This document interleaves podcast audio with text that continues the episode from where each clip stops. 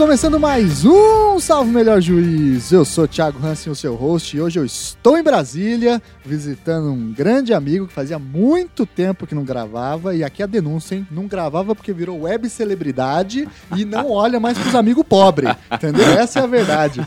Tá aqui à minha frente meu querido civilista, especialista em biodireito, mas especialmente chefe de culinária e crítico gastronômico oficial do Salve Melhor Juízo, Paulo Souza. Tudo bem, Paulo? E aí, Thiago, tudo bem? Primeiro, calúnia, isso, né? é, a gente está sempre aí para os amigos e fico muito feliz. Assim, você não tem ideia da emoção que é ouvir esse, essa introdução aí. Eu sempre escuto do podcast, mas agora aqui, frente a frente contigo, é uma outra coisa. É super legal estar tá aqui de novo, mais uma vez no Salvo Melhor Juízo. Uma pena que os ouvintes não possam ver que eu faço altos malabarismos enquanto falo, né? Verdade. Tem o meu lado italiano gesticulando aqui que não deixa eu apenas falar na frente do microfone. Muito bem. Hoje eu tô aqui com o Paulo, que, como vocês sabem, gravou com a gente o programa sobre direito e morte. É um programa uhum. bastante ouvido, mas lá de trás, acho que era o que? O 20? É 21, bem no começo, 22. faz tempo já. É, faz bastante, uns dois anos, talvez mais, acho né? um pouco mais até. É. E gravou também um programa muito querido aí para os nossos ouvintes, que é o Posse e Propriedade, uhum. né? Junto com Junto o professor Sérgio Stout. Stout e com meu grande amigo Rafa. Uhum. Muito bem, e hoje a gente voltou aqui para, digamos, recuperar o fio da meada que ficou perdido lá dois anos e meio, talvez, atrás, do programa Direito e Morte e fazer agora aqui o seu reverso, o programa Direito e Vida, né? É, os dois lados da mesma moeda, né? Falamos de um e puxou muito assunto né, naquele, naquele podcast e acho que agora a gente pode voltar a discutir alguns daqueles aspectos. Muito bem. E hoje a gente vai então falar um pouquinho sobre os, a definição jurídica de vida. Né? A gente sabe que várias ciências tratam a ideia de vida, né? a medicina tem um conceito de vida, a própria biologia tem também um conceito de vida que uhum. não necessariamente se comunica com o conceito de medicina, uhum. enfim. E o direito, evidentemente, também tem o seu conceito de vida como uma das chaves interpretativas fundamentais na área do direito civil, que é a especialidade do Paulo, mas também no direito constitucional, no direito penal, enfim, nas áreas do direito como um todo. E para entender a complexidade desse conceito, então a gente vai conversar aqui com o nosso convidado, tá certo? Antes da gente ir para nossa pauta principal, recadinho de sempre, curta a página do Salvo Melhor Juízo lá no Facebook, siga a gente no Twitter, arroba SMJ Podcast, e também no Instagram, Salvo Melhor Juízo, tá certo? E não deixe de contribuir com o Padrim. Como é que contribui, pessoal? www www.padrim.com.br barra salvo melhor juízo. Aí vai lá, faz o seu cadastrinho, a partir de um real por mês você ajuda o nosso projeto, tá bom? Vamos lá então para esse papo.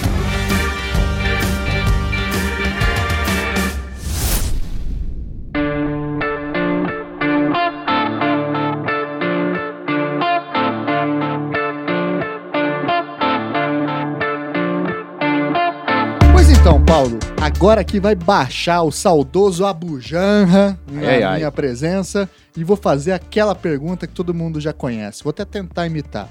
Paulo, o que é a vida? 42. Douglas Adams respondeu com grande precisão, né? Exatamente. Mas imitando a Bujanra uma vez mais, Paulo, o que é a vida? 42. Não, é sério, Thiago. é, essa é uma pergunta essa, eu não diria nem que é a pergunta do milhão de dólares, né? Mas essa talvez seja uma das perguntas que a humanidade mais se fez ao longo de toda a história e que provavelmente vai continuar se fazendo, precisamente, e eu uso o Douglas Adams aqui, uma referência um pouco geek, justamente por isso. Porque essa pergunta foi, foi tratada pelo, pelo Douglas Adams na trilogia de cinco livros dele, é, do Mochileiro das Galáxias. Exatamente, né? Só o primeiro virou filme, mas tá aí, fica a dica já. É, e, e essa pergunta que não tem resposta, basicamente, o Douglas Adams faz essa brincadeira, né? A humanidade chegando num nível evolutivo tão grande que eles conseguem criar um, um computador capaz de responder a essa pergunta.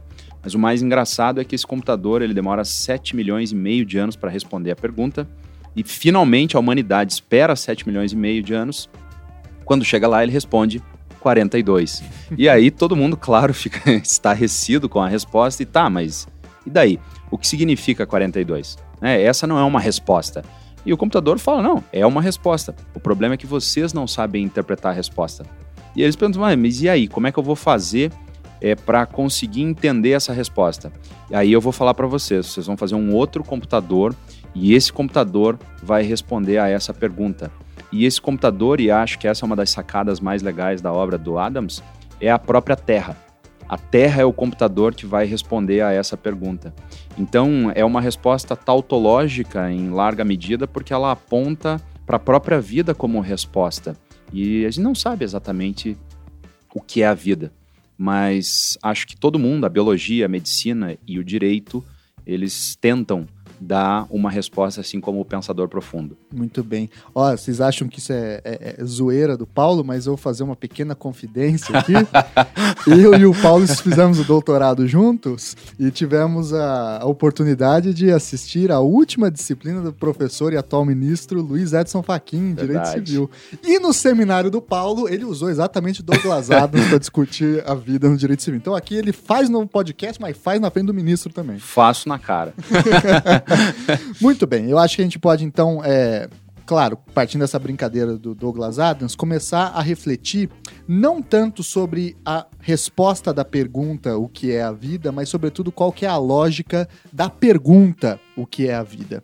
E eu acho que uma das melhores formas de a gente começar essa discussão é pensando a própria palavra vida né? Uhum. Vida vem do latim vita, né? Isso aí é algo bastante evidente, a gente usa vitalidade, vitalismo, né? Tá muito presente até na, na, na estrutura da palavra, mas os próprios romanos e latinos, eles na verdade vão complexificar esse conceito, eles vão trazer esse conceito de vida quando, a partir do século II a.C., eles iniciam um processo de helenização do Império Romano e vão aprender, na verdade, com os gregos o uhum, que é a uhum. vida, né?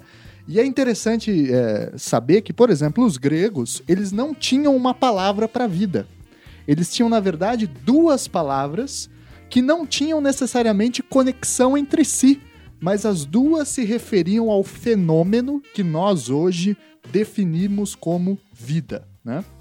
Uma dessas palavras era Zoé, com Z, até uma música do Nando Reis aí, e a outra palavra é bios, ou bios, né, que dá origem à ideia de biologia e assim por diante. Qual que era a diferença entre essas duas palavras, né? Zoé, primeiramente, era o que os gregos definiam como a vida ou a dimensão da existência viva que nós, seres humanos, compartilhamos com os animais e com as plantas. Ou seja, a capacidade de nascer, reproduzir, morrer. Mas não apenas isso, como também tudo aquilo que a natureza impõe à existência, não só humana, mas também animal e, também vegetal. Ou seja, a necessidade de alimentação ou de, enfim, é, bens para manter-se vivo, a necessidade é, reprodutiva sexual, a necessidade de dormir, descansar, ir ao banheiro e tudo isso que é aquilo que nos iguala aos animais em alguma medida, os gregos então chamavam de zoé. É, e, e essa, essa perspectiva, Tiago, que vai voltar, tal, assim, com, com o perdão do salto histórico, Opa. mas dois mil anos depois, né, nós voltamos a rediscutir alguns desses elementos com mais profundidade na psicologia, por exemplo, e na ecologia, quando falamos da deep ecology, né, essa perspectiva de o que nos une a todo o resto da vida, né, esse tal do princípio vital uhum. que estaria englobado numa perspectiva mais ampla da vida.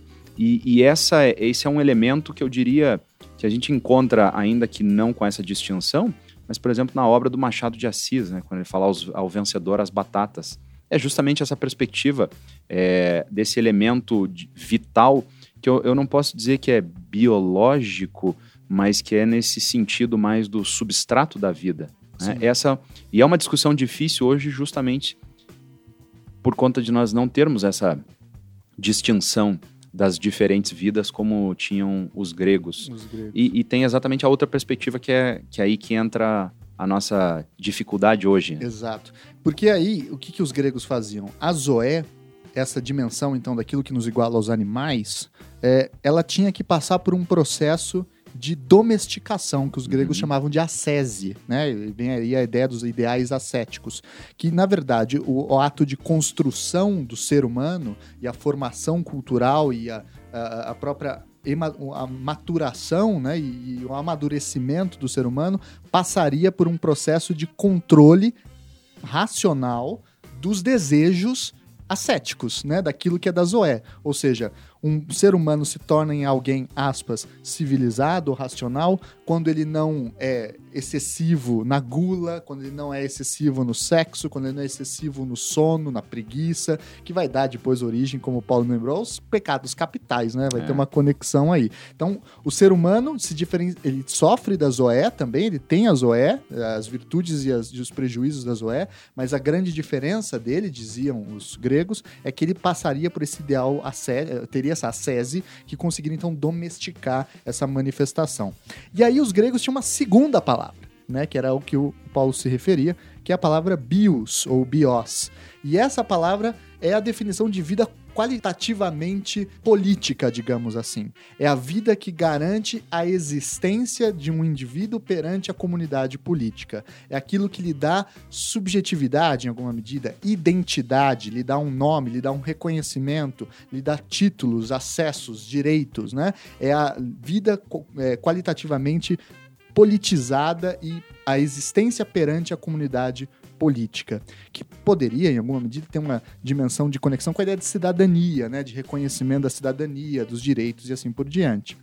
O que fica muito evidente de se pensar quando, por exemplo, uma das punições mais famosas é, na, na, na lógica grega era, por exemplo, o ostracismo, uhum. ou o banimento, a expulsão. O degredo, né? O degredo. Nós tivemos muitas dessas penas, né? No mesmo no Império Português, né? Exatamente. Que era, na verdade, uma decretação da morte civil. Aí essa expressão que ainda é algo que nos parece muito mais natural, né? Muito mais próximo. É, eu digo do âmbito do direito civil, né? essa é uma é uma um instituto que chega até nós, né? E, e parte dessa distinção é, da vida Uh, novamente é difícil falar biológica, mas essa vida substrato e a vida política, a vida cidadã. Uhum.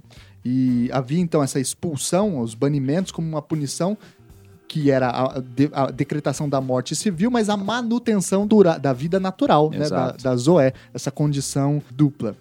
E, e, qual que é o problema, né? O problema é que, como dizem muitos historiadores da antiguidade, é que os romanos eles eram grandes engenheiros, grandes militares, grandes juristas, é, grandes arquitetos, né? Grandes administradores, mas horríveis filósofos, né? Horrorosos. Horrorosos filósofos, é. né? Verdadeiros copiadores dos gregos. É. Muito pragmáticos. Muito pragmáticos. Isso é bom por um lado, mas muito ruim por outro. Inclusive, isso tem uma problemática no âmbito do direito, né? Porque o direito sempre, pelo menos o direito contemporâneo, busca suas raízes ou tenta se justificar no direito romano. E aí, quando nós partimos para o direito romano, os problemas que os romanos tinham filosóficos, eles acabam nos atingindo exatamente no âmbito dessa discussão que a gente está tendo. Né? Exato. E onde se manifesta de uma forma muito evidente essa digamos, falta de sofisticação filosófica dos romanos. É que eles pegam a palavra vita e juntam Zoé e Bios, que tinham, como vocês repararam, dimensões muito diversas da sua aplicação e da sua condição, né? E isso vai, em alguma medida, gerar um problema de tradução, né? Olha só como às vezes uma tradução errada pode gerar problemas sérios, né? Graves. Que vai, em alguma medida, extrapolando um pouco o raciocínio, criar todos os problemas de bioética que nós temos até hoje. É né? verdade. A dificuldade de chegar à conclusão se, por exemplo, é, um feto ou um gameta, né? Ou enfim, é, é uma pessoa ou não. É. É bios ou é zoé, é. né? Ou a condição de discutir por que, que animais não têm direitos, porque eles têm zoé, mas não têm bios, né? E isso depois ainda vai se complexificar um pouco mais com o impacto do cristianismo. Uhum. Porque o impacto do cristianismo vai recuperar essa divisão da vida em duas dimensões, só que não da mesma forma que os gregos faziam. Eles vão criar uma outra divisão, que é a divisão entre carne e alma. Né? Uma vida que aí ela não é necessariamente qualificada do ponto de vista político, mas é qualificada do ponto de vista teológico. Né? É- Essa vida é eterna, essa vida é a vida que importa, é a vida que deve ser cultuada, que deve ser perseguida. Enquanto a vida carne, ela é é a residência do pecado, é a residência do defeito, é a vida que você tem que sofrer mesmo, né? É a vida que você tem que segurar, enquanto você aqui paga ah, a culpa do pecado original e aguarda o julgamento final. É, eu acho que isso, inclusive, traz mais uma camada de complexidade a essa discussão, né? Porque os romanos, eles tentaram simplificar as coisas, unir os conceitos em torno do conceito vita, e pragmaticamente falando, fazia sentido no âmbito da sociedade romana. Mas e aí, quando o cristianismo vem com essa nova camada e, e traz de novo essa distinção, mas uma distinção diferente da distinção feita pelos gregos, a gente tem novos problemas. Sobretudo quando nós pensamos, é, fo- começamos a pensar em até que ponto essa divisão feita pelo. Assim, vou puxar a brasa para a minha sardinha, pro direito, o direito canônico, né, essa diferença do direito canônico para o, diferen, pro, pro direito grego, e, e onde estão as semelhanças entre tudo isso e como isso tudo entra num caldeirão de discussões quando nós discutimos a vida hoje. Porque é muito comum quando discutimos o que é a vida numa perspectiva jurídica, que todas essas distinções e igualdades elas sejam postas à prova. né? Quando nós vamos trazer as grandes discussões que envolvem vida, nas duas pontas da vida, né?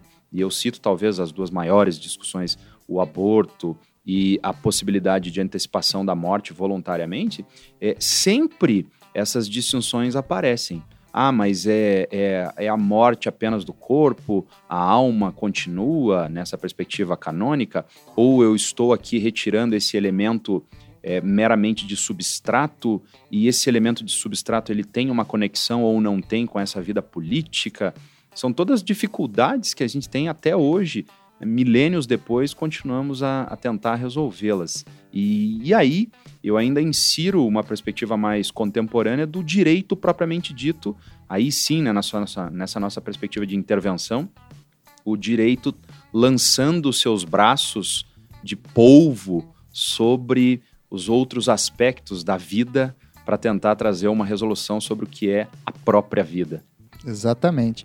E aí, com isso, no fim das contas, tendo essa ideia de que o que nós temos como vida, ou vita, ou vite, né, como falavam os romanos, escreve aquele com aquele A e O A junto, é. né, aquela, Que não tem mais no teclado. Exato, mas é Alt GR 145. Ah, é? Olha, eu não Eu sei sabia. disso porque quando eu jogava StarCraft eu cumprimentava os outros fazendo isso, que é um aê, aê, parece um. Ótimo! Fica aí a dica, você aperta o Alt esquerdo, 145 no numpad e aparece isso daí. Bom saber.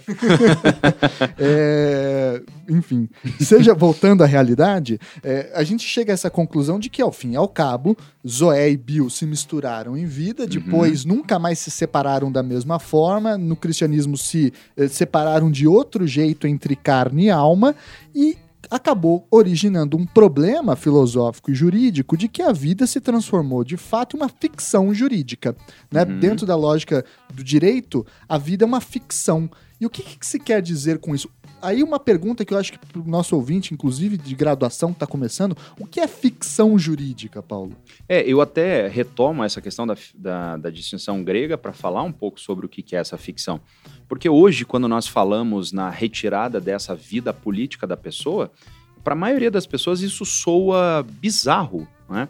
Pensa Pensar hoje. Pátrida. É, pensar hoje na, na pena de degredo. Ah, legal, você vai ser mandado para outro lugar. Né? E isso tinha um significado mortal mesmo nessa perspectiva política. Mas hoje, a maioria de nós nessa sociedade mais desterritorializada pensa: ah, tá bom, ser condenado a morar em outro lugar, tá? Isso não é uma morte propriamente dita, né? E aí é que o, o direito civil contemporâneo vai falar nessa morte civil, porque ela não é uma morte propriamente dita, mas é uma morte. E, e as ficções, elas funcionam assim. São as coisas que não são, mas que nós dizemos que são, apenas para dar é, uma solução jurídica para muitas dessas situações, é, a partir da qual uma perspectiva mais pragmática de realidade não consegue solucionar. Então eu crio uma ficção, eu crio uma história, eu crio uma justificativa. Um construto conceitual. Exatamente, né? Eu, eu construo em volta da, de uma realidade que eu não tenho controle, uma realidade ficcional. E digo, olha, isso aconteceu assim, né? Se uhum. fosse parafrasear um pouco aí o Chicó, né? é, é assim porque é assim. Né? Então, é, é, é uma criação de realidade. E o direito contemporâneo, ele se pauta em larga medida pelas ficções. Né? O, o direito ele só consegue se resolver é, por ficção. É, alguns ramos do direito trazem discussões centenárias aí a, a, respeito dessa criação de ficções jurídicas, justamente como uma forma de tentar resolver problemas jurídicos. E acho que esse é um aspecto importante, é de entender que a ficção, ela não necessariamente resolve uma situação prática do jeito que nós achamos que deveria resolver, mas ela juridicamente resolve aquela questão. Ah, sei lá, é, é, e no âmbito uh, do direito processual, por exemplo, eu vou visualizar isso nas presunções, né? muitas das presunções são verdadeiras ficções jurídicas. E, e o direito acabou criando uma ficção para a própria vida. Né? Uhum. Ao, ao compreender que era impossível, talvez, conceitar, conceituar o que é a vida, eu vou criando uma série de presunções, de ficções para tentar explicar o funcionamento, pelo menos jurídico, da vida. Sim. E aí, a gente pode chegar a um exemplo de ficção mor, que é uma definição absolutamente abstrata da vida, é, que é, no jus racionalismo, a ideia de vida como algo vinculado a uma condição inata do ser humano, uhum. que é a razão. Né? A gente vai ter a vida dos animais, digamos assim, mas a BIOS ela se esconde na humanidade a partir da modernidade, séculos 17, 18, a partir da ideia de razão, porque uhum. a razão, a definição de razão, a ratio é, moderna, em alguma medida, ela é similar ou aproximada da definição de vida humana. Né? É, não à toa, naquele contexto, você vai ter uma sociedade hierarquizada, ainda que num processo de, de construção paulatina de uma igualdade formal, uhum. mas que não vai reconhecer, por exemplo, como plenamente humanos, é, por exemplo, os negros ou os, os africanos escravizados, uhum. né? Ou como também as mulheres não vão ter plenamente a sua capacidade civil, né? Que também é uma forma de manifestação da bios, né? Exatamente. Do, do, direito, é, e que em algumas condições isso chega ao extremo de, por exemplo, um senhor de escravos poder matar o seu escravo de forma livre porque ele não era exatamente vivo. Ele é vivo para a dimensão do direito canônico, em alguma medida, mas não era vivo, vivo mesmo para o direito civil. Ou também para os animais, né? É, que é uma outra questão. Para os medievais, a gente já tem um programa sobre direito dos animais, ouça lá, né? Mas os medievais. Fica a dica, é muito bom, eu já escutei. Olha aí. os medievais, eles reconheciam nos animais. É, uma dádiva de Deus. Então eles tinham uma certa devoção para os animais. Por mais que eles matassem os animais para comer, criassem os animais, reconhecessem até uma inferioridade dos animais, mas essa inferioridade era quantitativa e não qualitativa. Né? Na modernidade cria-se um passo além, que é criar uma qualidade que distingue o ser humano de os seres humanos de todo o resto da existência, e essa qualidade se posiciona na razão, né? E essa se torna uma pauta do dia né, para as ciências, para a antropologia, para a sociologia.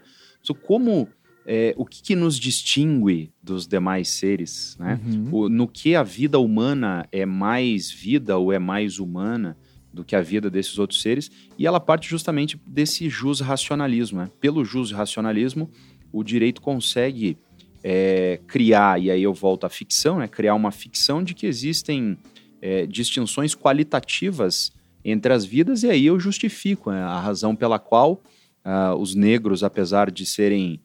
E aqui sempre a terminologia jurídica e a terminologia não jurídica trazem problemas, né? Mas apesar de serem é, é, pessoas, não eram sujeitos de direito, né? E essa é mais uma camada qualitativa que o direito cria, desde passando pela vida até passar para a pessoa, até se tornar um sujeito de direito, né? Um sujeito aliena iuris, né? Ele poderia ser alienado justamente por isso. Essa perspectiva das mulheres também, e até uma perspectiva que às vezes hoje a gente visualiza aqui ou acolá, mas ah, é louca, né? Tirando esse elemento de racionalidade daquela pessoa. a vida política Exatamente, delas, retirando. Voto, né? Isso, é. E a gente vê hoje, é, dando um salto histórico, depois a gente voltar aí de novo, essas questões que chegam, por exemplo, nas discussões que hoje nós temos no Estatuto da Pessoa com Deficiência. Então, ah, é, lógico, não é desqualificando mais a pessoa com deficiência como uma pessoa, mas ainda assim é retirando uma parcela dessa vida política. E aí o estatuto vem hoje trazendo direito a voto, direito a casamento, é justamente dando essa bios dos gregos mais uma vez a, a essas pessoas que ao longo do tempo é, mantiveram essa vida ainda com a Zoé, mas não mais com a Bios. E é, e é interessante também pensar casos limítrofes, como por exemplo um prisioneiro no corredor da morte, Uhum. né? Que é um sujeito que já perdeu a Bios, porque em grande medida não pode votar, não, tem, não pode exercer os direitos da vida civil. Tem a Zoé, só que essa Zoé já é quase que uma ficção, É. porque ele tá esperando encerrar aquela uma, também. né? uma quase zoé, uma semi-zoé, eu diria, né? É, por uma- tempo determinado, quase. É, a termo. É, né? a termo, exatamente. a termo, exatamente.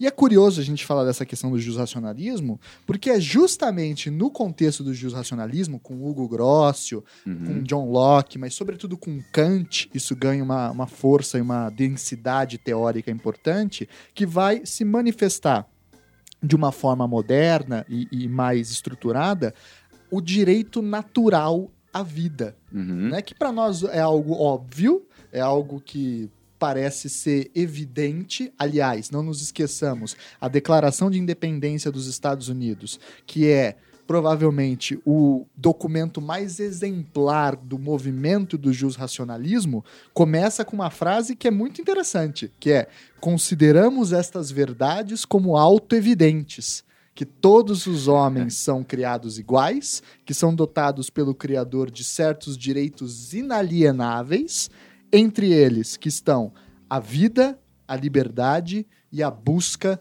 pela felicidade. Né? Então é esse justo racionalismo que inventa esse direito natural à vida. Por que, que a gente está falando que inventa esse direito natural à vida?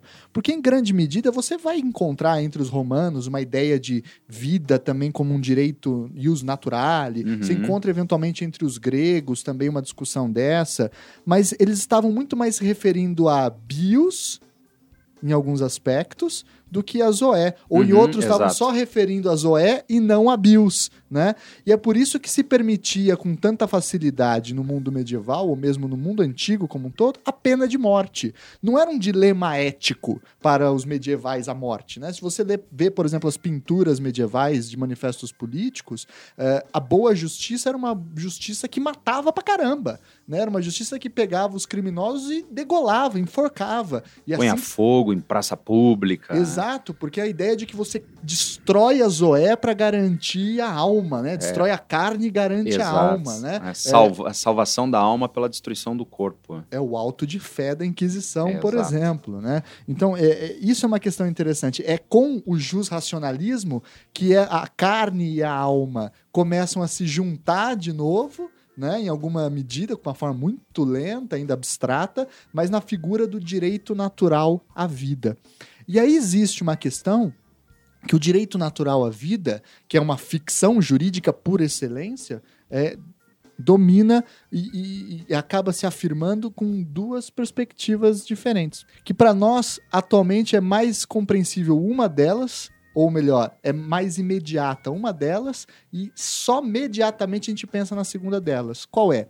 Se você parar um minuto e pensar o que é direito à vida, ou direito natural à vida, a primeira coisa que nos vem à cabeça é o direito de não ser morto, Uhum. ou o direito de não ter a sua integridade corporal violada. Essa perspectiva negativa, né, de evitar Negativa. a negação da vida. Exatamente. eh, O direito de não ser torturado, Uhum. né? o direito de não ser decepado, enfim, o direito de ter, em alguma medida, eh, a condição de biologicamente, enquanto estrutura animal, né? continuar o seu coração batendo, você respirando e podendo eh, viver nesse sentido. Mas os juros racionalistas tinham outra coisa na cabeça também. Qual que é essa outra dimensão do direito natural à vida, né? Eu sempre falo com meus alunos, Paulo, faço um exemplo, que é falar para eles, olha, imaginem-se num episódio de Black Mirror. né? E qual que, legal. é, qual que é o trama, a trama desse episódio de Black Mirror que eu sempre falo pro pessoal? Imaginem-se numa situação em que você acordou em determinado dia e lhe recaiu uma maldição. Você não sabe de onde veio essa maldição, não interessa, inclusive, mas você só sabe uma coisa: que a qualquer momento, pelo menos uma vez por dia, mas pode ser mais, pelo menos uma vez por dia, alguém vai tentar te matar. Então imagine-se na seguinte situação: você está caminhando, o ônibus desvia para tentar te atropelar. Você está caminhando, a marquise cai para tentar te acertar. Você está almoçando, alguém passa uma metralhadora atirando onde você está. Imagine uma situação dessa em que todos os santos dias, pelo menos uma vez por dia, alguém tenta te matar. Você consegue se imaginar constituindo família numa condição dessa, Paulo? é um, seria um pouquinho complicado, né? Ter que atuar numa, numa situação assim tão. Uh, guerra de todos contra todos. Você exatamente. Você consegue se imaginar é, indo estudar direito? ou Jamais. Evidente que é, não. A preocupação é outra. Essa é a ficção. Você falou de todos contra todos, mas essa é a ficção do Thomas Hobbes, uhum. né? Da ideia de estado de natureza. E aí, quando eles falam em direito à vida, eles não estão apenas falando no direito de você não ter o seu corpo destruído, mas especialmente ou sobretudo o direito de você domesticar a sua própria vida, domesticar a sua própria existência, que é que aí é quando a palavra vida ganha composição semântica naquelas situações em que nós usamos cotidianamente, quando você vê, por exemplo, uma pessoa perdida nas drogas, vivendo na sarjeta, viciada em crack, por exemplo, que você olha para aquela pessoa e fala: essa pessoa não tem uma vida, ou essa pessoa virou um zumbi, que é o morto vivo, né? né? que revela. É exatamente essa dimensão entre bios e zoé, que ele está vivo no sentido corporal, mas ele já perdeu a sua vida enquanto domesticação da sua própria existência que é o que dá densidade é, jurídica a essa expressão que nos soa absolutamente romântica na Declaração de Independência dos Estados Unidos, quando fala lá que todos têm o direito à busca da felicidade. Quando se fala busca da felicidade, não é o mundo do ursinho puff ou, ou coisa bonitinha que você está pensando. É essa capacidade de domesticar a sua própria existência, escolher o seu próprio futuro, realizar suas próprias uh, potencialidades em suma, de ver a vida também como um receptáculo de direitos, né? É, exatamente. Essa é uma, uma discussão que retorna mais uma vez quando nós falamos em bioética, biodireito, biopolítica, todos os bios que envolvem, é, em alguma medida, um aspecto sociológico e jurídico, hoje. Né? A percepção de que a, o corpo, mais propriamente dito, né, para fazermos uma, uma distinção assim bem típica dos romanos, né? Corpus e animus, né? Essa, esse corpus, esse corpo, essa vida corporal, ou retomando os próprios gregos, a zoé, como um, uma base de sustentação para tudo aquilo que nós qualificamos como vida. A vida como esse receptáculo de direitos, ou fazendo uma analogia um pouco mais tecnológica, é como se nós fôssemos pensar o celular e os seus aplicativos. É o que seriam dos aplicativos sem um celular para recebê-los. Talvez até melhor, o celular e o chip. Também. É? Para que, que serve um celular sem chip? É, sem, sem alma. É, sem é? alma. Né? Sem a conexão sem com essa resto. conexão com algo mais, né? com esse corpo político, com os outros celulares. Né? Então, é, essa perspectiva mais racionalista de que a vida é um receptáculo, ela é de suma importância e hoje ela se encontra no centro de uma pauta de discussões muito grandes que varia desde o aborto até a cessação antecipada da vida. É, como a, a ausência desse receptáculo, como a ausência dessa vida corporal, ela significa a ausência de qualquer outra possibilidade. Algo que eu não sei, eu acho que é o momento inadequado para discutir agora, talvez a gente discuta mais adiante, mas de hoje de se pensar a respeito de uma vida para além do corpo humano. Uhum. Né?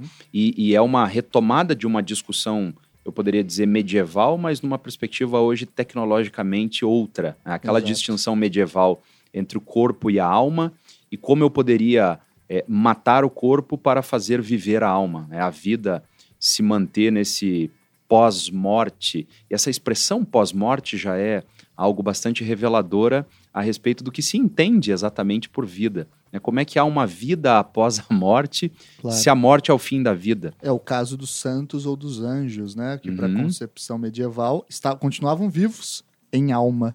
Né? É. Porque a alma é imortal e continuavam vivos atuando, inclusive, mas corporeamente já tinham ido, né? É, essa, essa, essa noção de vida como um receptáculo, ela vem sendo ressignificada em larga medida precisamente quando nós, e, e a partir da própria perspectiva cristã, é, canônica, medieval, de que essa vida tem um componente outro para além desse componente vital básico. Ou eu poderia dizer assim, né, o, o que, que nos distingue dos outros seres vivos, né, que apesar de vivos, tem um componente diferente do nosso componente humano. E aí que se começa a discutir é, por exemplo, sobre a dignidade, né? um elemento de qualificador para a vida humana que não, não existiria numa qualificação de outra vida. Né? E, e aí nós inserimos mais uma camada de discussões, mais uma camada conceitual, mais uma camada de problemas aí, ao trazer uma qualificadora muito específica que é esse elemento de dignidade, né? que é dignidade propriamente dito. E, e, dignidade. Dignidade da vida humana, dignidade humana, dignidade da pessoa humana, dignidade da vida em geral. Aqui começa a haver uma discussão muito complicada, que inclusive num, num podcast anterior, é, que vocês discutiram com o professor Ingo Sarlet, ele deu uma pincelada nessa discussão sobre a equiparação da dignidade humana ou não, a partir da perspectiva da deep ecology, ou uma perspectiva mais holística da vida, ou ainda uma perspectiva antropocêntrica revisitada, é, ou antropocêntrica ecologicamente adequada. Né? Nós temos milhares de perspectivas a discutir justamente porque é, são camadas e camadas que, de, de, conceitos e de problemas que nós vamos adicionando àquela pergunta lá do início o que é a vida. Exato. E aí você tem, por exemplo, a figura de Immanuel Kant, que eu acho que é um cara que pelo menos dá um passo importante na ideia de definição de dignidade da vida, digamos assim. Quando ele, lá na Metafísica dos Costumes, ele vai falar que uh, a ideia de um ser humano, né, da, da, da a dignidade de um ser humano, é, como tratá-lo através do imperativo categórico, é tratar um ser humano como um fim em si mesmo uhum. e não uhum. como um meio para se atingir um outro fim, né? E essa é uma definição clássica, inclusive, de dignidade, né? Sim. né? Fim em si mesmo, algo que subsiste por excelência. Mas não deixa de ser uma ficção também, né? Porque é. nada subsiste por si mesmo, ela sempre subsiste em relação a outra coisa, né? É, essa é uma perspectiva que vem do próprio direito canônico, né? O Giovanni Pico della Mirandola foi talvez o primeiro a tratar da dignidade numa perspectiva daquilo que hoje nós analisamos, a dignidade, e, e ele tinha, e, e, é muito curioso, porque o Giovanni traz essa perspectiva é, no auge da exploração na América Latina, pelo colonizador europeu, com a escravização das populações autóctones, pela escravização é, das pessoas trazidas da África. E o Giovanni falava que todo ser humano tinha em si uma dignidade intrínseca, dignidade essa que não se encontrava no resto da obra de Deus. Era uma, um, um pensamento um tanto quanto revolucionário, até que o Giovanni sofreu uma série de sanções pela Santa Sé, ele que era membro do clero, né? e, e, e isso vinha numa esteira de um raciocínio que, creio eu, foi cristalizado e talvez levado às últimas consequências pelo próprio Kant, né, quando diz dessa impossibilidade de instrumentalização do ser humano. Claro, essa é uma perspectiva é, que trata da vida numa, numa análise, numa ótica eminentemente humana. E como você disse, é, não é possível pensar qualquer elemento da existência de maneira isolada. E é uma Esses elementos muito convivem. formal, né? Porque impede, Exatamente. por exemplo, a existência de trabalho. Porque é. se você trabalha para alguém, você já é meio para alguém. Então você é. não é um ser humano completo. Né? Psicologia, né? né? Bom, nós usamos as outras pessoas para satisfação de interesses próprios, né? Alguns mais, uns menos. É, você, você comentou também do Giovanni Piccola della Mirandola. Eu lembrei de uma passagem famosa do Levi Strauss, é, em que ele vai falar assim: enquanto os europeus enviaram missões de jesuítas e teólogos para saber se os indígenas tinham alma, uh, os indígenas, por sua vez, capturavam espanhóis, afogavam eles nos rios para ver se eles depois o corpo se decompunha ou não, para saber se eles eram, Eram também, humanos também. seres humanos também, que é a forma de você olhar, a fim de contas, se aquilo é ou não é humano, que é Uhum. essa outra mistura muito é, vinculada da bios, entre bios e conceito de ser humano, Uhum. bios e conceito de dignidade, etc. E aí eu queria fazer uma pergunta mais dogmática no direito para você, Paulo. Como é que o direito trata a definição, afinal, de dignidade da pessoa humana, dignidade humana, essas multiplicidades, na verdade, de categorias que você apresentou? É, essas, essas categorias elas são de difícil classificação ou conceituação. Primeiro, nós temos uma dificuldade de conceituação do que é a vida. E esse conceito ele é um conceito, dogmaticamente falando, que escapa ao direito, né? ou pelo menos escapa ao direito num primeiro momento. né? O direito deixa resvalar qual é o sentido da vida para as ciências naturais, né? num movimento típico da modernidade. E aí o direito começa a trabalhar justamente não com essa perspectiva mais biológica, e aqui num, num certo sentido arrogante, em que essa perspectiva puramente biológica é típica de ciências naturais, enfim, irrelevantes no seio da grande ciência que é a ciência jurídica, que deve se ocupar da qualificação dessa vida. E aí essa qualificação passa pela dignidade e os juristas começam a pensar A ideia de que os biólogos olham para Zoé, o direito olha para Bio. Exatamente, né? E, e que a Zoé é um espaço menos importante, é, assim, é como a, a distinção que a gente tem de trabalhos manuais e, e trabalhos mais mentais, né? Vendo esse trabalho manual com uma perspectiva negativa em certa medida. E aí o direito deixa, curiosamente, ele abre mão desse poder de definir o que é a vida num primeiro momento, né? Para as ciências naturais. E ele passa a se, a se ocupar é, justamente da dignidade. E aí começam essas classificações. Primeiro, eu poderia dizer que nesse direito contemporâneo o elemento de, de discussão maior é a dignidade da pessoa humana. Muita gente, especialmente é, que não é da área jurídica, acha um, um tanto tautológico falar, né, dignidade da pessoa humana. Bom, se a pessoa é humana, mas é necessário lembrar que o direito é formado por ficções.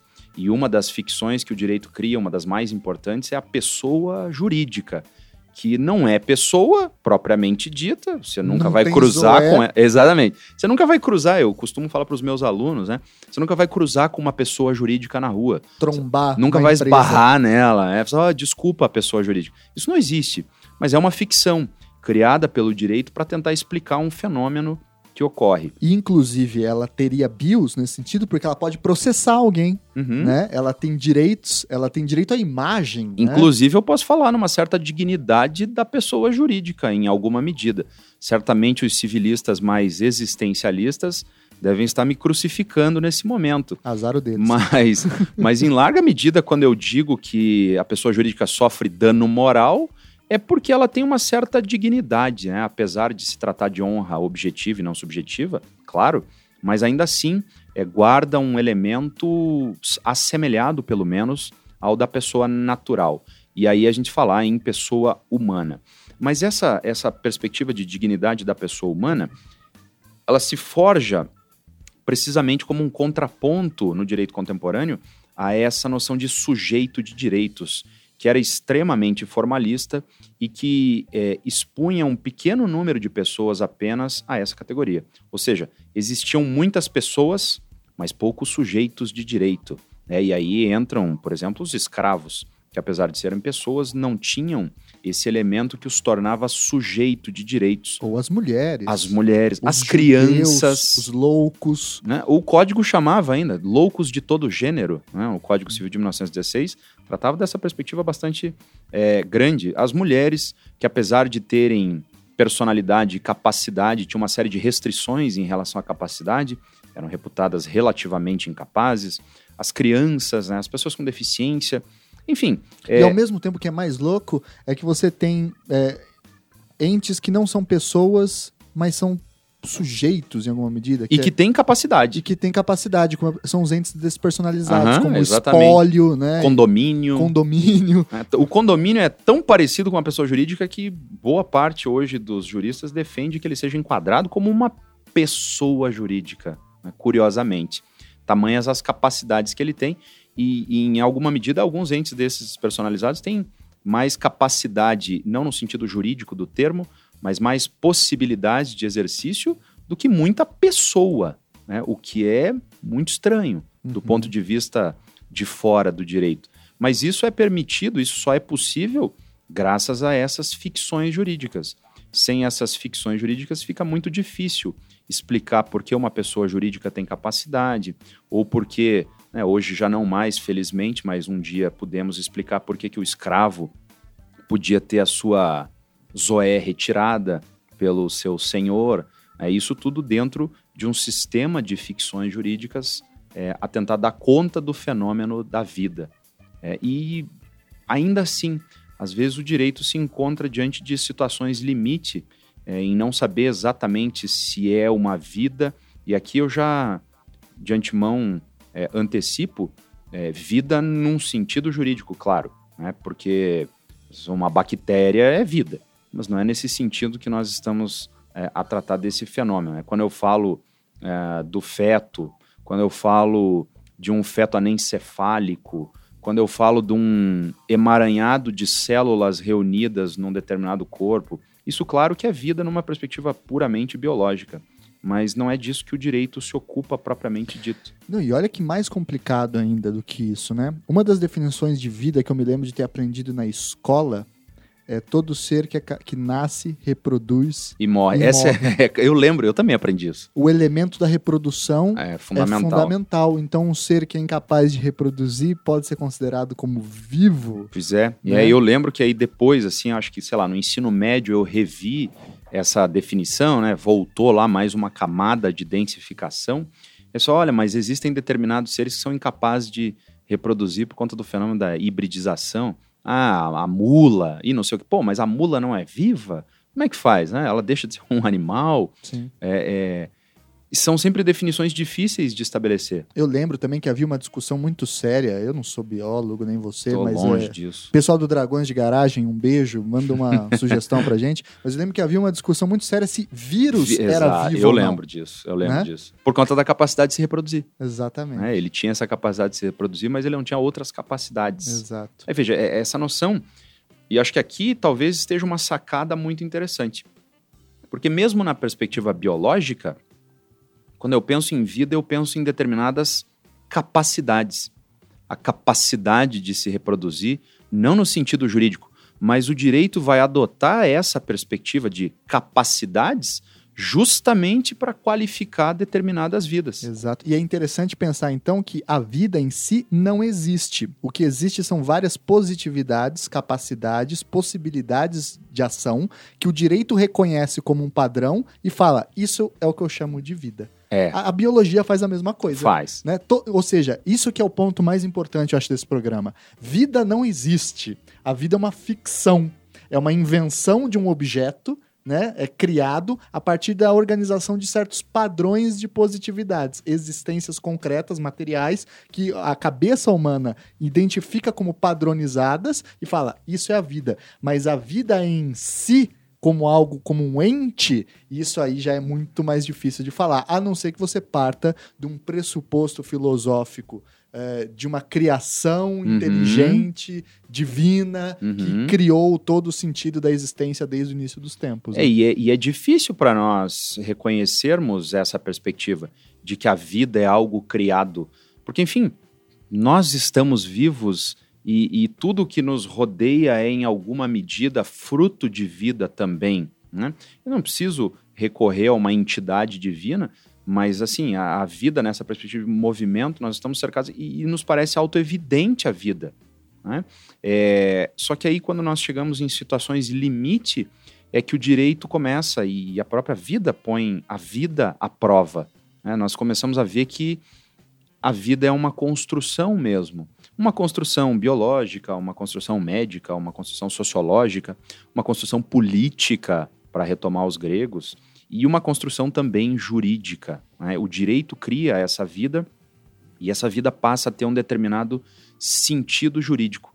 Mesmo quando às vezes nós vemos uma vida, o direito nos diz que aquilo não é exatamente vida, ou quando aquilo não é exatamente uma vida, é possível pensar se aquilo também não é vida juridicamente. E são alguns dos dilemas que o direito contemporâneo começa a passar, mas o direito nem, nem tão contemporâneo já passava. Né? É, mas hoje discussões é, filosóficas assim um pouco mais high-tech começam a trazer essa discussão. Exato. Até que o que, que é a vida. Exato. E aí, antes da gente chegar nessas discussões mais high-tech, que eu acho que a gente vai ter que tocar aqui, né? É, eu queria mostrar a partir de exemplos claros, uhum. como que a gente consegue entender a vida como uma ficção uhum. jurídica, uhum. no caso. Então eu vou fazer a primeira pergunta, que é uma das primeiras aulas de direito civil, que você já deve estar cansado, inclusive, né, de, de dar aí nas suas aulas. É, afinal, quando começa a vida para o direito? É, essa é uma, uma questão relevante, porque no fundo, retomando aquilo que eu disse da, do direito relegar a vida para um outro aspecto das ciências naturais, Uh, o direito ele não se ocupa de definir exatamente a vida. Ele começa a dar importância para determinados aspectos que decorrem dessa vida. E aqui, novamente, aquela questão da vida como um receptáculo de direitos. Então, é como se o direito fizesse uma pressuposição de que há uma vida e, a partir dali, traz consequências, direitos a partir dessa vida. Do ponto de vista jurídico e especialmente do ponto de vista do direito privado, que é o, o lugar da onde eu falo com mais fluidez, é, o ponto relevante é circunscrever essa vida aos aspectos da personalidade. Isso retomando, em alguma medida, esses aspectos daquela divisão clássica grega. Né? Voltamos a um pouco a Zoé, mais uma vez, e a BIOS. Então, o, o, direito civil, majoritariamente, ele tenta se ocupar desse aspecto mais político, e aí ele vai vincular esse aspecto ao sujeito de direitos naquela classificação mais clássica, e hoje, a partir da personalidade. O Código Civil, no, no segundo artigo do Código, ele já vai tratar exatamente que a personalidade ela se inicia com o nascimento com vida. Então esse é um aspecto que para mim é bastante central, porque a vida ela passa a pressupor todos os direitos que decorrem da personalidade. O problema é que o próprio artigo 2 do Código Civil tem uma vírgula, né? E a lei põe a salvo desde a concepção os direitos do nascituro. Então, em que pese a régua jurídica se iniciar, né, a medida dessa régua se iniciar com o nascimento com vida, a gente sabe que tem mais um pedacinho de régua atrás que chega ali, e é esse pedacinho de régua que dá tanta discussão às vezes. E essa perspectiva de personalidade, ela se encerra com a morte. Então o direito em larga medida ele vai se ocupar enquanto há vida. Né? Se nós estivermos diante de uma situação vital, nós vamos ter aplicação desses direitos de personalidade e a partir do momento em que morreu, não há mais personalidade. Gran o grande problema é que nós sabemos que existe um certo aspecto de vida antes do nascimento e nós temos algum aspecto de vida também depois da morte. E aí a gente tem muitas discussões, e aqui eu até remeto aí o ouvinte, aquele nosso programa sobre o direito e morte. Né? Uhum. Lá a gente discutiu com mais detalhes esse, essa outra ponta. Mas na primeira ponta também. E desde, eu não vou dizer desde sempre, mas já há muito tempo, os civilistas debatem a respeito de teorias, né? as teorias natalistas, teorias concepcionistas. Isso vai redundar na discussão que a gente teve da lei de biossegurança, que foi até o Supremo Tribunal Federal, em que momento existe vida, em que momento existe vida humana, em que momento existe uma dignidade a essa vida humana. É, são discussões que ainda, apesar da decisão do Supremo naquele caso, são decisões que evidentemente ainda estão, é, discussões que ainda estão em aberto. Né? Mas o direito ele tenta se ocupar precisamente desse momento do nascimento até a morte, numa perspectiva mais clássica aí, a partir de uma ficção jurídica, claro. É? É, nós sabemos que, que é, a, tem uma questão até cristã aí, em que momento, isso foi muito importante já, em que momento a alma entra no corpo, né? E Uhum. aquilo se torna ele ou ela, se torna um, um ser humano. E em que momento a alma deixa o corpo. né? Isso também é uma dificuldade, não só do direito, mas uma dificuldade das religiões, uma dificuldade da medicina, porque hoje é, nós vamos falar em cessação de determinados elementos da vida, mas nós sabemos que a pessoa, mesmo morta, existe ainda a atividade celular. Eu não vou nem discutir a questão neurológica ainda, é, mas existe uma atividade celular por determinado período de tempo. Som, mas e aí? Já está morto? Não está morto? Está vivo? É aquela perspectiva do zumbi ainda, né? Tá Uhum. ali naquela... Morto-vivo. O morto-vivo, né? Exato. E, mas sendo. A questão é, o debate, ao fim e ao cabo, se você é um natalista, natalista ou concepcionista, gera efeitos concretos e práticos. Né? Uhum, É, e esses efeitos, por exemplo, têm relação com a sucessão, com Uhum. bens, né? Sim. Qual que é a diferença de se adotar uma ou outra? Por que, que é tão importante? Por que, que as pessoas se batem para discutir isso no que poderia aparentar para o ouvinte uma discussão do sexo dos anjos? Mas, afinal, qual que é a materialidade desse embate? É, essa, o, o Código Civil de 1916 e o Código Civil de 2002, eles adotaram a teoria natalista. Ou seja, eu vou falar em personalidade, e, a- e aqui, veja, eu não vou falar em vida, mas eu vou falar em pessoa, essa eu acho que é uma, uma distinção importante. O direito, mesmo na perspectiva natalista, ele não nega a existência da vida antes do nascimento. Até porque não precisa ser muito inteligente para saber que está vivo antes de nascer. Agora, mas está vivo, bactéria também é vivo, planta também é vivo. Essa é uma outra discussão. Né? Mas a partir do momento em que nasce, nós teríamos aí a pessoa. E para o direito em geral, esse elemento de a característica, o conceito, a noção de pessoa é fundamental. Por quê? Porque é a partir dali que eu tenho a aplicação das regras jurídicas em, eu não vou dizer em sua integralidade, mas em quase integralidade. Acho que você citou esse exemplo de maneira bastante interessante, o direito sucessório. É, ainda que nós tenhamos alguns espaços de exceção no âmbito do direito das sucessões, só sucede uma pessoa. Então é necessário ser pessoa para suceder.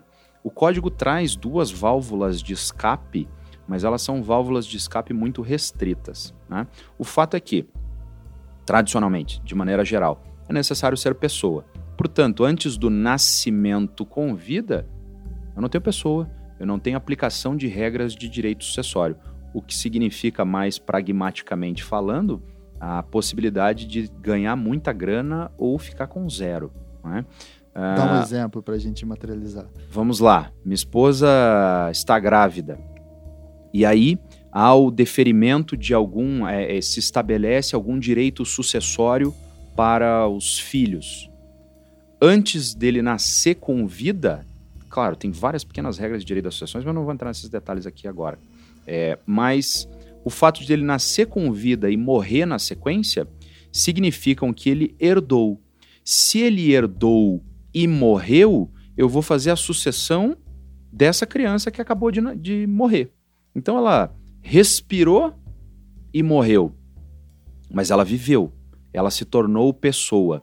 E aí, uma deixa testamentária, por exemplo, se aplica a ela. Ao morrer, eu passo a herdar como pai dessa criança, minha esposa passa a herdar como mãe dessa criança. Se ela morre antes de nascer, o chamado natimorto, e essa expressão para mim é muito curiosa, né? Natimorto, é aquele que Uhum. nasce morto. Uhum. É um- uma contradição complementar muito curiosa. E, e- e em inglês é muito bom também, que é stillborn. É. né? e aí, se ele nasceu morto, ele não adquiriu o direito sucessório e, portanto, eu não tenho como herdar esse patrimônio. A gente está falando aí de um testamento no qual foi deixado um milhão de reais. Essa pequena distinção técnica significa um milhão no meu bolso ou não. né? Então, isso tem uma importância patrimonial muito grande para além das questões existenciais, Exato. evidentemente. Exato, exato. Mas a gente tem outros exemplos interessantes que a gente pode pensar aqui, que é, por exemplo, eh, a questão da ausência, que é um uhum. instituto das aulas do primeiro ano de direito, que normalmente as pessoas nem prestam muito atenção, né? É, ou acham que não vão usar, mas que no fundo tem uma discussão muito interessante sobre a ideia de vida, né? Uhum. Explica pra gente o que é a ausência, eventualmente com um exemplo para o nosso ouvinte entender, e qual é a relação dele com a definição de vida no direito civil. É, e aqui eu acho que volta o, o direito ficcional. Aqui eu acho que talvez seja o exemplo mais ficcional que tem. Né? Mais e, e, tem um que eu me lembrei agora, eu até complemento depois. É, como essas ficções trabalham de maneira muito importante no direito. O direito trabalha com essa perspectiva de que a pessoa é viva e para a partir dali viva ela tem determinados direitos e tem determinadas obrigações. Por exemplo, casamento. Só se pode casar com gente viva, não se casa com morto. Contrato. Você só faz contrato com o vivo, não há contrato com o morto. Cobrar dívida. Eu preciso cobrar a dívida da pessoa. Se ela está viva, é dela mesma. Se ela está morta, eu preciso cobrar dos herdeiros. Então, saber se uma pessoa está viva ou morta é fundamental para as relações jurídicas. O problema é que, às vezes, algumas pessoas simplesmente desaparecem. E eu não sei se está vivo ou se está morto. Como é que o direito vai regular essas questões? Por meio de uma ficção, que é a ausência. A ausência é justamente, e para evitar aqui recair em elementos muito dogmáticos do direito, é quando a pessoa desaparece e ninguém sabe o que aconteceu com ela. O direito permite que seja declarada a ausência, que é precisamente o momento em que alguém vai assumir as relações patrimoniais dessa pessoa, vai tocar a vida patrimonial adiante, para evitar esses problemas todos que eu comecei mencionando. E aí, é, passado um determinado tempo, o direito vai criar mais uma ficção, que é a presunção de morte. Veja, eu não sei se está morto ou se está vivo, mas eu vou dizer que está morto. Por quê? Porque é preciso dizer que essa pessoa morreu para que o direito continue trabalhando, né? o patrimônio seja passado para as outras pessoas. Lembrar que há muito tempo, mas nem tanto tempo assim, não existia divórcio. Uma vez casado, era até que a morte o separe. E se o sujeito desapareceu? Eu vou ficar casado eternamente com alguém desaparecido? Nunca mais vai poder. Isso acontecia muito durante a guerra. Exatamente. O cara ia pra guerra, tava casado e desaparecia no campo de batalha. Né? E você nunca. Às vezes você não sabia, às vezes a pessoa podia voltar Uhum. Né? Inclusive, aí fica a sugestão que depois eu vou dar ao final, que é um belíssimo livro da Natalie Davis, que virou um filme, que é O Retorno de Martanger, que é exatamente uma história dessa no século XVI, se eu não me engano, de um cara que desaparece, né? E aí depois ele volta, só que depois, quando ele volta, ele volta de novo. Como assim? Na verdade, era um sósia que tinha voltado antes, e aí a mulher achou que tava com o marido e na verdade não tava. Não tá. E aí gerou um baita problemão na Inquisição. Olha só. É, pois é, é, essa é uma, uma discussão. Inclusive, a, o Instituto da Ausência ele é criado justamente nessa perspectiva. Só, olha, a pessoa desapareceu, mas pode ser que ela volte.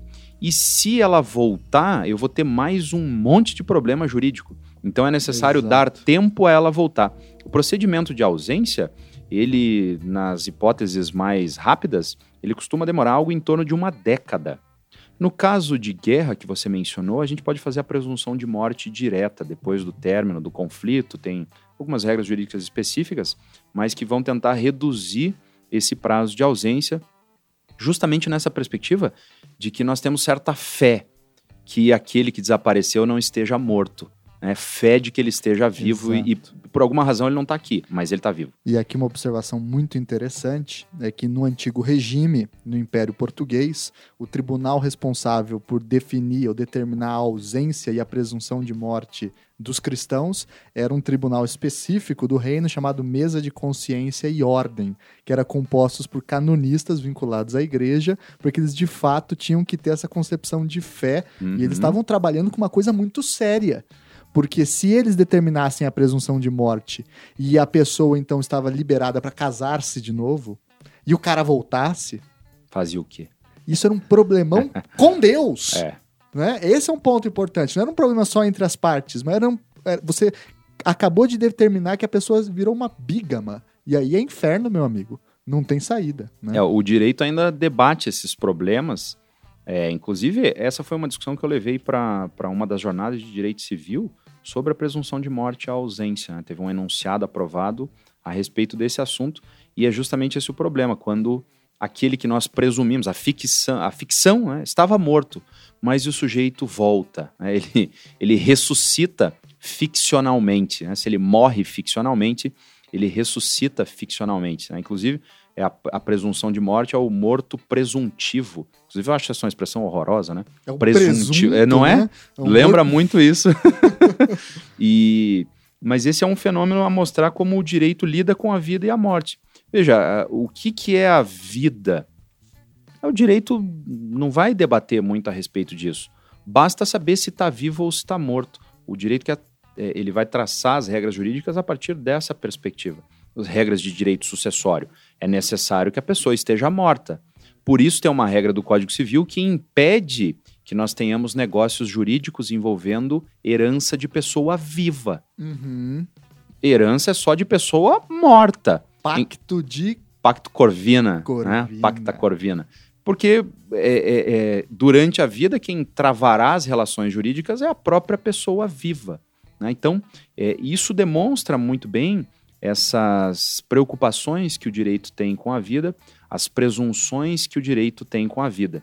Existe há quem aponte que existe um resquício da morte civil ainda no Código Civil Brasileiro de 2002. É. No âmbito do direito sucessório, há a situação em que uma pessoa ela é impedida de herdar, por exemplo, porque atentou contra a vida do seu ascendente. Suzane von Richthofen. É, vamos dar o nome aos bois, né?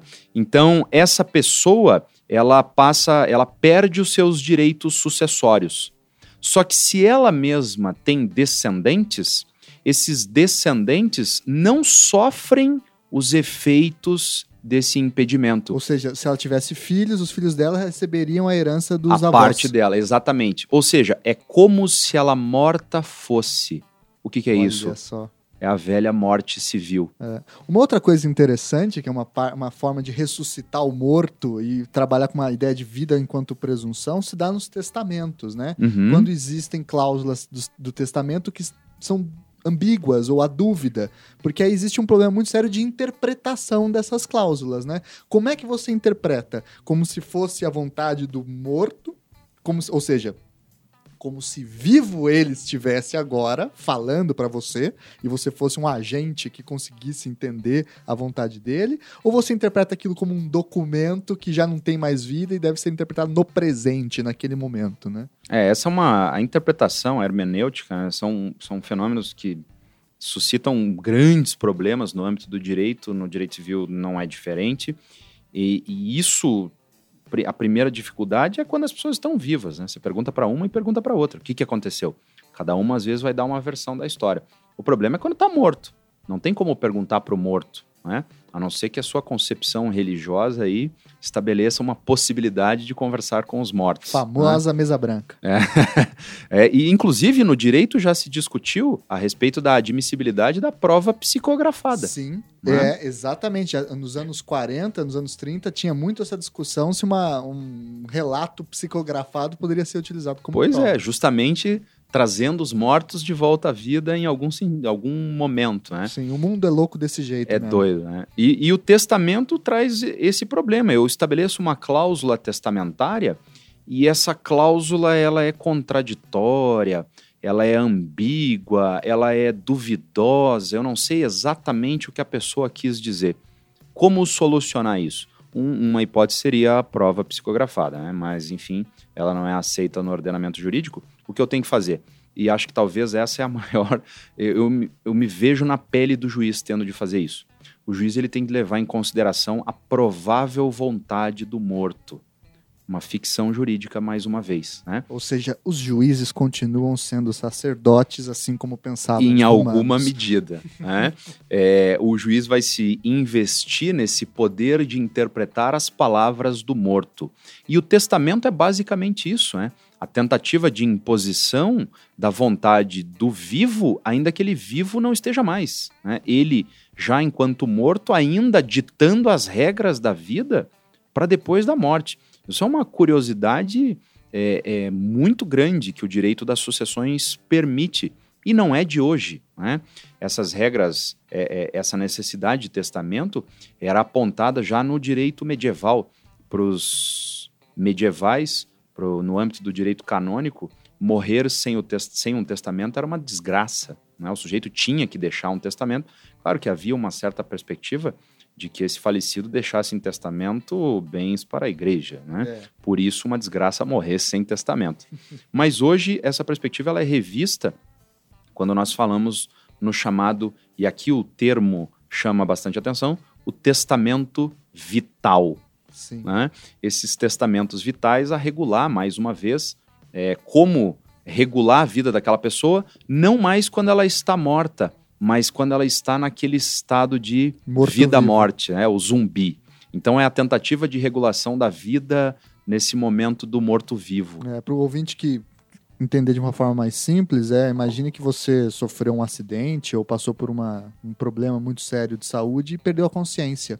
E aí o testamento vital teria essa função de ser a sua vontade quando você não tem mais consciência de si mesmo, mas ainda está vivo no termo da Zoé, mas já Exato. perdeu a BIOS. É, e essa é outra discussão, é, é tá vivo? Não tá vivo? A lei de transplantes tem uma perspectiva de quem está vivo, quem está morto.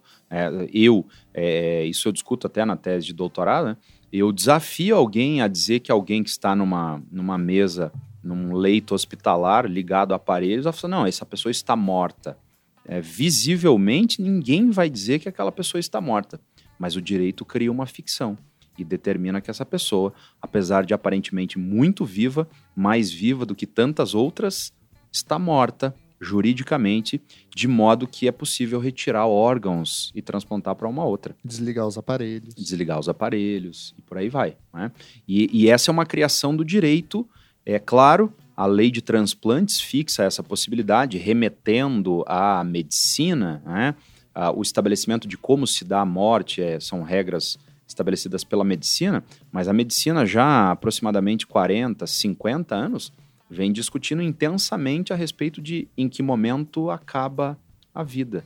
É, ou seja, eu, voltamos àquela primeira pergunta, né? o que é a vida? Antigamente a cessação de batimentos cardíacos, né, a morte, conta. já era o suficiente, está morto.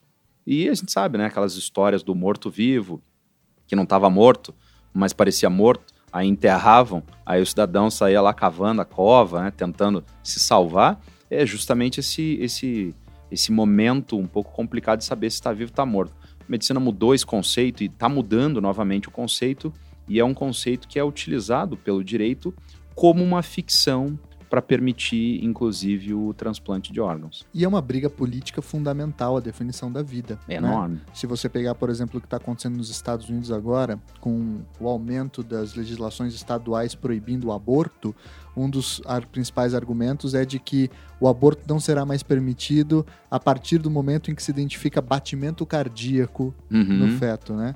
Que é no caso, acho que em quatro ou seis semanas, se eu não estou enganado, que é um período que eventualmente a, a, a, mulher nem sequer sabe que está grávida. Uhum. Né? É muito, muito comum, comum haver é, aborto espontâneo né, até essa nesse época. contexto. É. Uhum. é.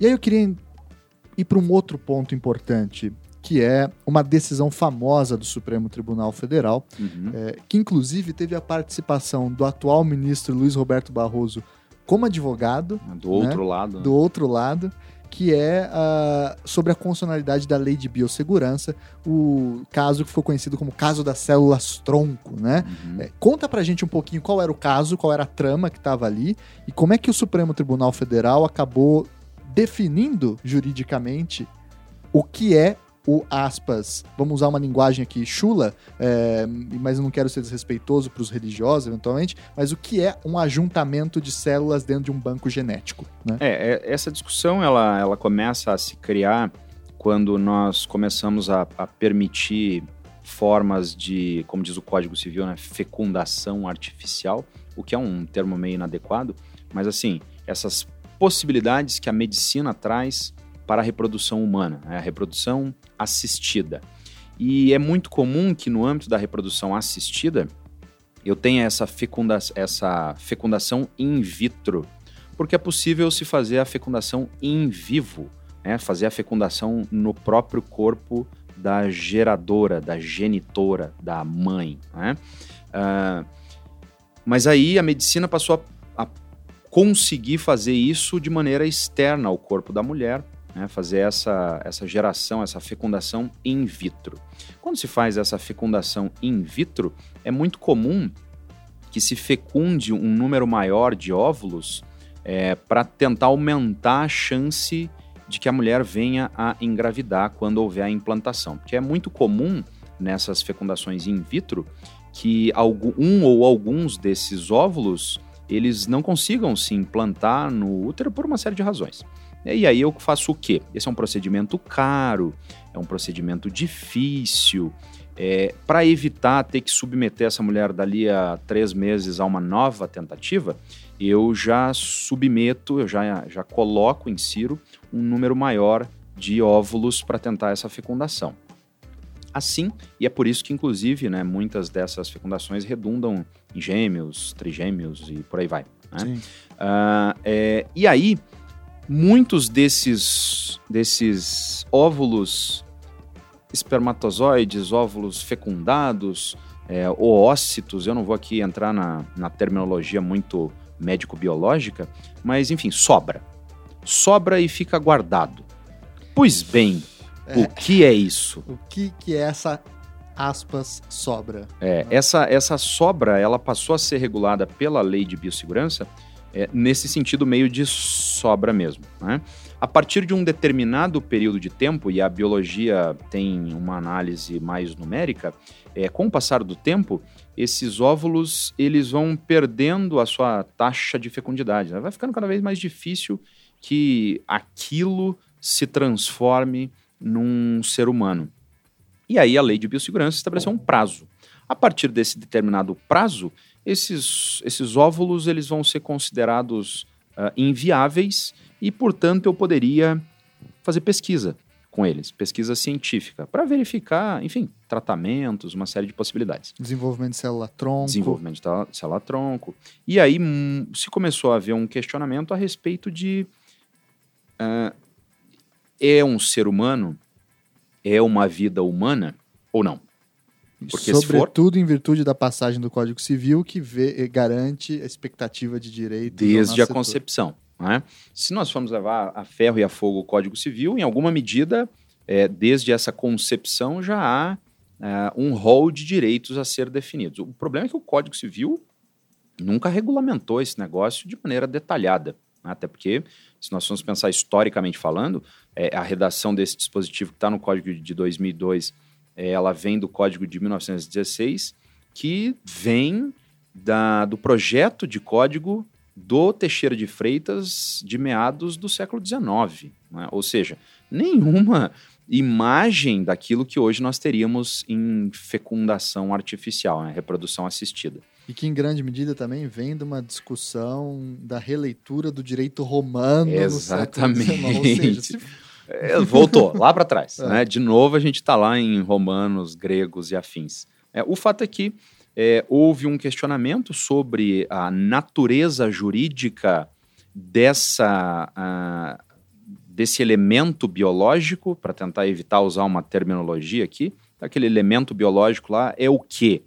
É uma vida humana e, portanto, é um receptáculo de dignidade e que necessita de proteção portanto, eu não posso destruir essa vida, porque isso, em alguma medida, claro, com todas as aspas possíveis, mas é, seria uma espécie de homicídio, ou se não, se aquilo não tem características ainda humanas, ou se tem características humanas ainda muito incipientes, enfim, o que é aquilo e o que fazer com aquilo. Né? Essa é uma questão, se tornou uma questão muito relevante, precisamente pelo aumento é, muito grande que nós tivemos de guarda desse tipo de material. Então, em bom português, falando de uma perspectiva bem pragmática, é impossível guardar todo esse material genético, esse material humano, é, para o resto da existência. Ah, até porque, sei lá, um raio que cai na rede de alta tensão lá da cidade, acaba a energia do, da clínica, dependendo do tempo que isso demora, morre tudo. Né? Não sobra muita coisa para contar a história. Mas a grande questão é, tá, sem, sem pensar nesses exemplos um pouco mais bizarros, mas eu poderia ou não poderia? E aí o Supremo Tribunal Federal, depois de debater muito, chegou à conclusão de que não haveria uma restrição a essas pesquisas genéticas nesse estágio de desenvolvimento celular. Né? Isso não poderia ser equiparado de maneira alguma a um homicídio e nem a um aborto. Né? E permitiu, a, a partir de então, de maneira bastante clara, se permitiu a pesquisa com essas células-tronco embrionárias. O Supremo entendeu que ainda não havia elementos suficientes para caracterizar, não nessas palavras, né, mas eu posso resumir, não haveria uma certa dignidade ainda desta vida propriamente dita. Muito bem, muito bem. E aí vamos para um outro ponto para a gente já ir caminhando para o nosso final, que é uma, um limite também dessa discussão que nos torna cada vez mais presente e contemporâneo. Uhum. Com o desenvolvimento cada vez mais acelerado de técnicas de inteligência artificial, ou do mapeamento cerebral, ou da capacidade cada vez mais presente de, em breve, algumas universidades já estão caminhando muito rápido para isso, conseguir desenvolver uh, um software que imita o cérebro humano, ou então simplesmente conseguir fazer um upload, digamos assim, das capacidades cerebrais humanas para um software que simula esse mesmo cérebro. E lembrando que a lei de transplantes define a sessão, a, o fim da vida com o fim da atividade cerebral, seriam softwares as novas pessoas? Pois é, essa, é, essas discussões contemporâneas são muito, muito ricas, muito interessantes para se pensar o direito numa perspectiva um pouco mais filosófica, né? O que é que nos um, o que é que nos torna humanos? É, dois, o que, que é a vida propriamente dita? O que, que é a vida humana? o que, que da vida humana pode ser retirada de modo que ela continua sendo humana. O que, o, que é pessoa no meio é, disso tudo, exatamente, que é um terceiro elemento, né? Que torna as coisas mais difíceis ainda, né? É, isso meio que saiu da pauta, mas há, há muitos anos nós tínhamos as discussões da criogenia, né? muitas virou meio moda, quem tinha muito dinheiro, congelar o corpo quando estava lá para morrer, na, ou quando morria. Walt Disney. É, na expectativa de que algum dia a medicina ia conseguir arranjar uma solução para a causa que levou à morte daquela pessoa e ia gerar também uma solução de como é, trazer novamente, né, conseguir descongelar essa pessoa sem que ela sofresse impactos disso. Essa é uma perspectiva bastante curiosa, porque ela parte da premissa de que esses elementos, eh, se eu fosse assim apelar mais para uma perspectiva religiosa da alma, né, ou uma perspectiva mais de memória, enfim, algo que nos torna o que nós somos, ficaria guardado né, nesse nosso corpo, corpo como um receptáculo. Então essa perspectiva de que o corpo seria uma espécie de receptáculo, não apenas dos direitos, mas também na alma ou daquilo que nos torna humanos. E seria possível depois de um tempo voltar à vida, né? É, esse, essa discussão, ela curiosamente começa a mudar mais recentemente e nós passamos a cada vez mais reconhecer como não é exatamente o corpo que nos torna humanos e, portanto, em alguma medida, e aqui parece assim uma revisitação daquela perspectiva medieval, né? Eu posso destruir o corpo, mas ainda assim eu permaneço com a minha alma. E eu poderia, por exemplo, transferir esses elementos de humanidade para uma máquina. E aqui eu não consigo é, deixar de fazer uma alusão meio geek também ao Sheldon Cooper Exato, do Big Bang é Theory. O sonho, né? da, vida o sonho dele. da vida dele era para né, é, evitar todos os problemas da carne. Era virar um software e depois virar um satélite. não ter que nem viver não só, Terra. exatamente. Né? Então, assim, é, nessa perspectiva do Sheldon Cooper, né, o que o fazia humano não era necessariamente, ou não precisamente, a carne, o corpo, a zoé, né? mas um elemento para além disso e que a gente não sabe exatamente como definir. E aí que é uma pergunta curiosíssima. Esse corpo destituído desses elementos de alma, memória ou humanidade, sei lá, ele continuaria sendo um corpo humano? Ou essa máquina que adquire essa alma, que adquire essas memórias, ela passaria a ser um elemento humano também. Isso gera um âmbito de discussão Infinito. tremendo, tremendo, né? É, desligar a máquina é um homicídio? Tirar da tomada. Imagina só. Né? Foi condenado Formatar por desligar, formatar vírus. Né? Veja a perspectiva dos vírus, né? Essa perspectiva sempre conectada com a perspectiva de, de vida mesmo, né? Uhum, uhum. E, e, Os bugs. e, e isso no- nos volta àquela, a, a muitas dessas discussões né, que estão aí na pauta há tanto tempo. Mas o que é precisamente a vida? né? Será que um computador com as minhas memórias seria algo vivo? Ou é algo já misto? É meio o vírus, de novo, né, que não é nem vivo nem morto? Ou é uma espécie de zumbi? É, o que, que definiria exatamente o que é a vida. Esse corpo criogenicamente preservado, eu posso falar que é um elemento de vida humana em certa suspensão, né? tem uma condição suspensiva nesse corpo à espera da solução da causa que gerou essa morte. É, é um, algo extremamente complicado. E eu vou fazer uma última pergunta, que é uma pergunta lazarenta de ser feita, né? Mas que vai um pouco dizer sobre o seu otimismo ou pessimismo sobre o direito civil. É, você acha que a nossa estrutura teórica do direito privado, fundamentada, sei lá, em autonomia da vontade, ou mesmo na herança romana ou romano-germânica, etc., dará conta de responder a esse tipo de problema?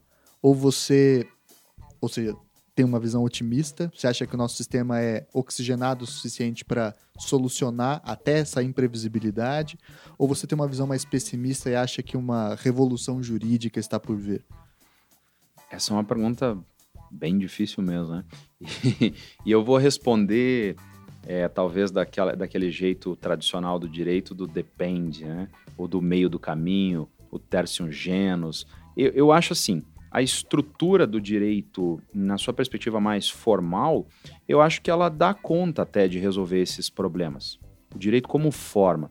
Ah, se eu penso no Código Civil, é, a vida começa com o, o- a personalidade começa com o nascimento com vida e termina com a morte. Bom, se eu transferir essas memórias, essa alma para uma máquina, em tese eu não estou vendo uma morte propriamente dita. Mas, de novo, eu acho que é uma solução, e esse é o, o âmbito talvez da discussão, uma solução ficcional.